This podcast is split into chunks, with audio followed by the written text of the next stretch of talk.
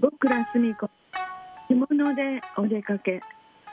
あなたもタンスに眠っている着物を取り出して一緒におしゃれを楽しんでみませんか？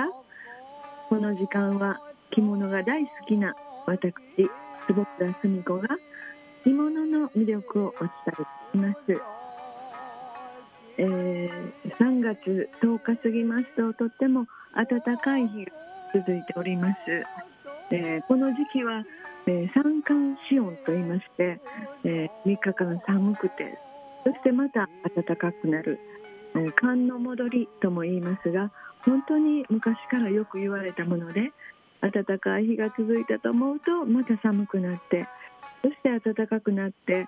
春が来る。という本当に待ち遠しい季節となります。そして、えー、梅の開花がすごくどこの梅もきれいに咲き始めました、えー、私は京都の中では一番大好きなのが城南宮さんの誰梅です。えー、今年はすごくいいお天気が続いておりますので、えー、見頃がきっとあと1週間ぐらい続くと思いますのでぜひ皆さんもお出かけになってはいかがでしょうか。そして、私はお着物でぜひお出かけになることをお勧めいたします。えー、特にお花見とか海を見に行くとかお寺を参拝するという時にはお着物はとってもよく似合います。特に京都はどこへお出かけになってもお着物が似合います。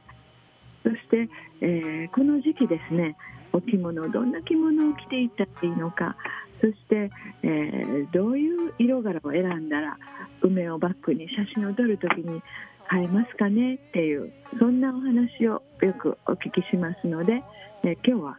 えー、梅を見に行く時のコーディネートをお話ししたいと思います。えー、まず、え私はもう何色の着物を着てもいいと思うんですが、えー、もちろん訪問着はあまり仰々しいですので、えー、梅を見たり桜を見たりするのは紬か顧問程度のお気持ち一番いいと思います。えー、もちろんあ今風に、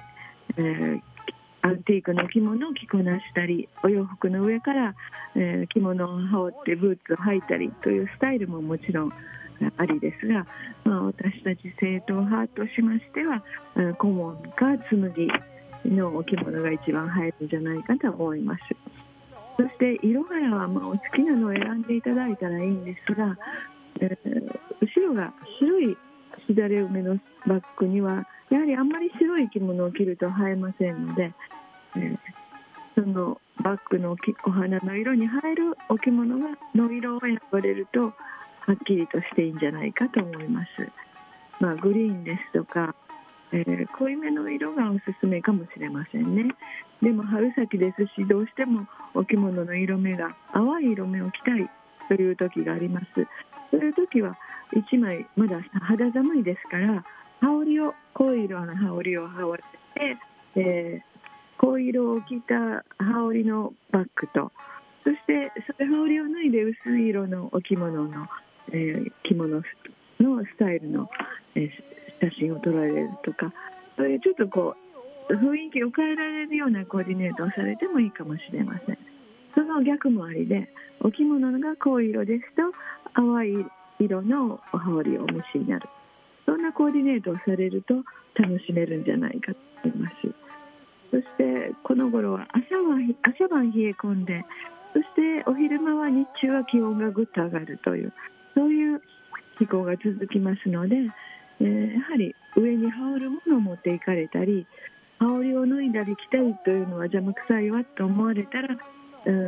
荷物になるのでちょっと面倒だわと思われる方は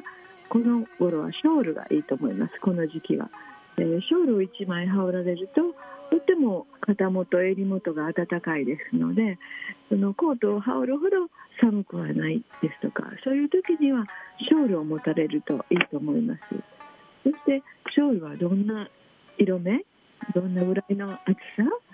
うんそうですね。やっぱりだんだんとこう真冬とは違ってちょっと薄手のショールにされていかれたり、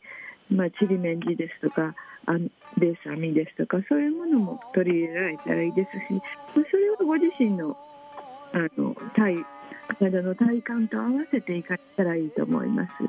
でもやはりこう春を感じさせるような色合いですとか素材を選ばれるとまあ